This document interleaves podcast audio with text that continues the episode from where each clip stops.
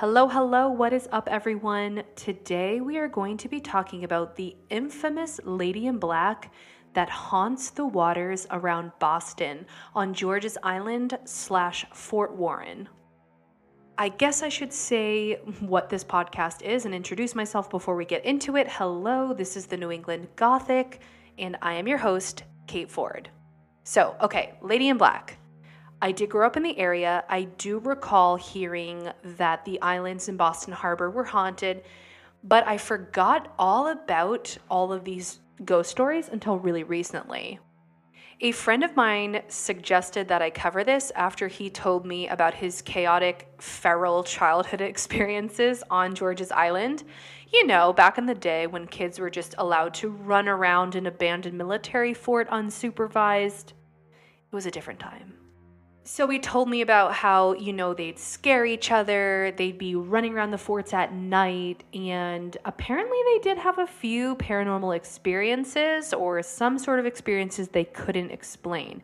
So, whether or not that was young kids messing with each other and getting in each other's heads or something real, because these kids were not the only ones to experience paranormal on Fort Warren. In fact, police officers and MIT professors have reported paranormal happenings. It seems I'm getting ahead of myself here, so let's circle it on back to. Let me just set the scene. Okay, so Fort Warren. This was built about 200 years ago. It is a large expanse of ground that is on top of George's Island. So, that again is outside of Boston. This fort was built around the American Civil War as a part of the Seacoast's defense strategy. This structure was built after Joseph Warren, who famously was the person to enlist Paul Revere and send him out on his iconic The British Are Coming horse ride. I think it was a horse ride. I don't know. Sorry. So, Joseph Warren was the leader of the Boston's Patriots at the time, not the sports team. That's Tom Brady, just kidding. Wait, he's not on the Patriots anymore. I don't know. I don't pay attention. Anyway, so this is an original Patriot, not Tom Brady. Okay, I need to stop with the jokes. So he dies during the Battle of Bunker Hill in North Carolina. But anyway, so Fort Warren is named after Joseph Warren. So this fort was very important during the Civil War as a training camp and a prison for the Confederate soldiers and also civilians. Not great. A pretty famous, probably the most famous inmate of Fort Warren was the Confederate Vice President, Alexander H. Stephens, and he was kept there after the war's end from May to October 1865. So, let's get to the folklore now. According to the legend, a tragic event takes place in 1862 when a Southern woman makes a reckless attempt to free her newlywed husband, a Confederate officer who is imprisoned within the walls of the fort. The story goes something like this. A young Confederate officer, identified in some versions um, as Lieutenant Andrew Lanier or others as Samuel Lanier. So we've got Mr. Lanier here He's captured early in the war and becomes one of the many Confederate soldiers imprisoned at Fort Warren. He was allegedly taken prisoner along with a large number of troops at Roanoke in North Carolina, but the island was not taken until General Ambrose Burnside takes it in February 1862. So Lanier, Lanier, I'm not sure, he manages to get a letter to his young bride, Melanie, whom he had just married, informing her of the dreadful news that he's now imprisoned in Boston. And the brave Melanie, who, depending on which version you read, was either from South Carolina or Georgia, she just immediately gets on a boat to Hull, Massachusetts. Shout out to Hull. I grew up very close to Hull. I spent many a chaotic summer days at Nantasket Beach. If you know, you know. Actually, speaking of Hull and haunted military forts, Fort Revere is there. Crazy backstory. I will definitely be covering that. So, the devoted and the devout Melanie somehow, you know, she's landed in Hull. She finds a Confederate sympathizer and takes shelter with this family and begins to plot her husband's escape. Somehow, she communicated her plans to her husband within the fort, and on a prearranged night, rode across the mile of water separating Hull from George's Island dressed as a man. Under the cover of darkness, she makes her way to their predetermined spot along the corridor of dungeons. Band name idea, anybody? And she whistles their signal, a popular Confederate tune. So, upon hearing this signal, the prisoners inside supposedly lower a rope and pull Mrs. Lanier up and apparently she was very tiny and she manages to squeeze through a rifle slit and into the prison block. So she must be very teeny tiny. Seriously, I don't really know how big a rifle slit is, but I am also 5'9, so I'm assuming that that could never be me. Anywho, so she makes it into the prison block. She's disguised as a man, so no one is suspicious, and she is reunited with her husband. They have an emotional reunion, and the prisoners, plus the husband and wife, set their plan. They just they go about their plan. So their plan was to dig a big tunnel beneath the parade ground of the fort up to the arsenal. Once inside and armed, they would take the garrison by storm, surprise them, and escape. But unfortunately, their digging was not really well planned, and they tunneled a little too close to one of the casemate walls. A soldier on duty hears the digging and discovers the escape attempt. In the pandemonium, supposedly a riot ensues. Melanie Lanier fires a pistol at one of the Union soldiers. Some say it was the commander, but something goes wrong. Either like her aim was off, it backfired, it exploded, or someone was shooting at the same time. But either way, in all the chaos, her husband is killed.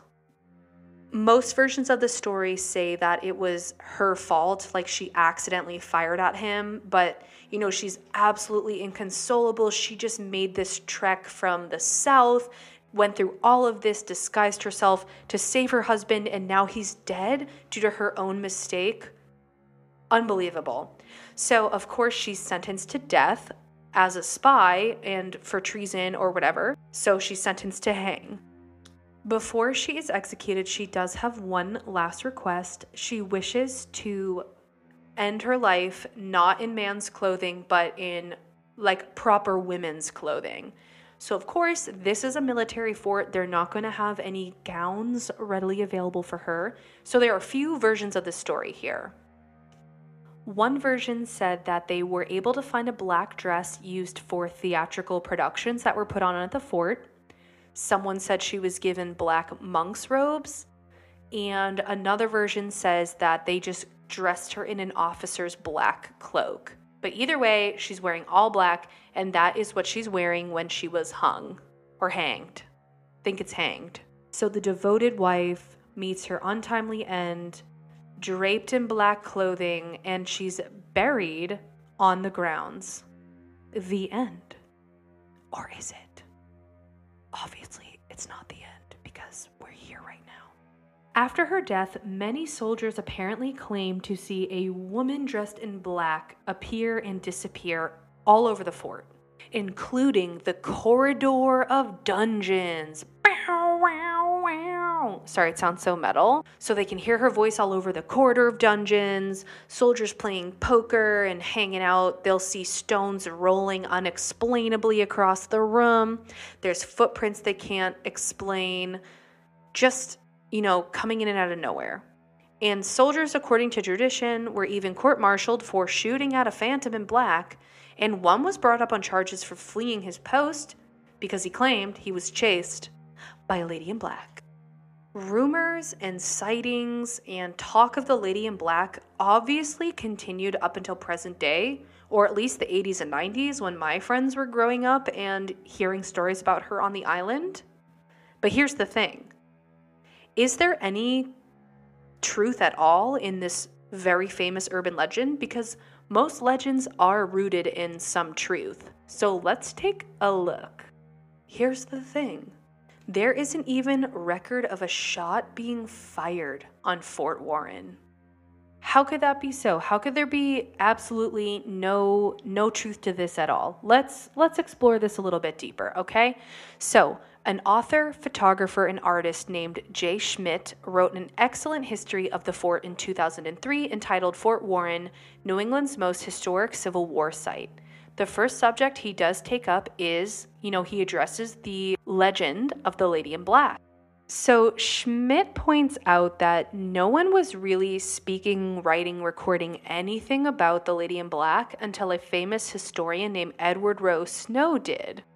So, Snow was a prolific author at the time of books on New England maritime history and folklore, and he wrote about the Lady in Black in his 1944 book, The Romance of Boston Bay.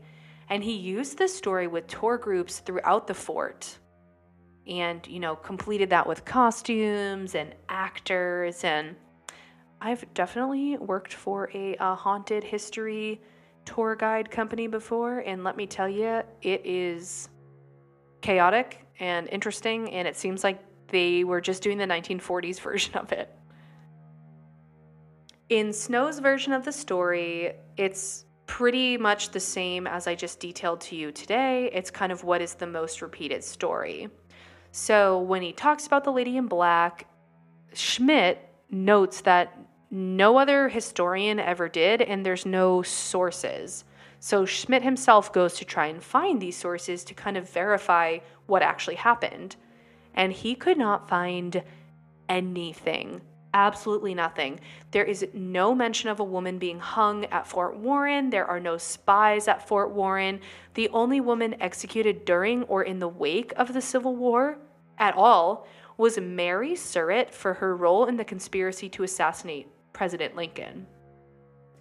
So, surely, if a woman was executed in Boston in 1862, it would have at least made the local paper, but there is no records, no mention at all.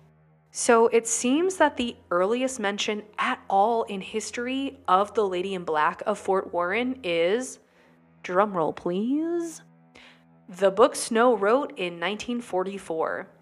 So it really seems like this historian came up with his own legend. Obviously, you know, it's romantic. You have this like tragic love story ending so violently and horribly, and now there's a ghost, and now he can dress people up and sell a tour and sell a book. It makes sense. It's fun, you know? I mean, things like this can be fun. I think it's fun at least. But yeah, there's absolutely no record of anything even remotely close to the Lanier story happening. So that's really interesting that this is one of those folk tales that really just exploded based off of someone's imagination completely. So, yes, the Lady in Black may not be real, but the paranormal activity that is reported here apparently is because there have been sightings up until this day that cannot be explained. Like I mentioned, it could be people just, you know, imagining things because of the rumors, but reputable authorities like MIT researchers, military personnel, even police officers, they've all had encounters on the grounds of Fort Warren and George's Island over the last 40 years. So who knows? There could be something haunting the grounds of Fort Warren. Military forts are pretty creepy. Fort Warren was decommissioned in the 50s. It is like public recreational land at this point. Like I mentioned earlier, this is kind of my theory. Okay, so like I mentioned earlier, Fort Revere in Hull, right? I spent a lot of time there in my childhood. It is so creepy.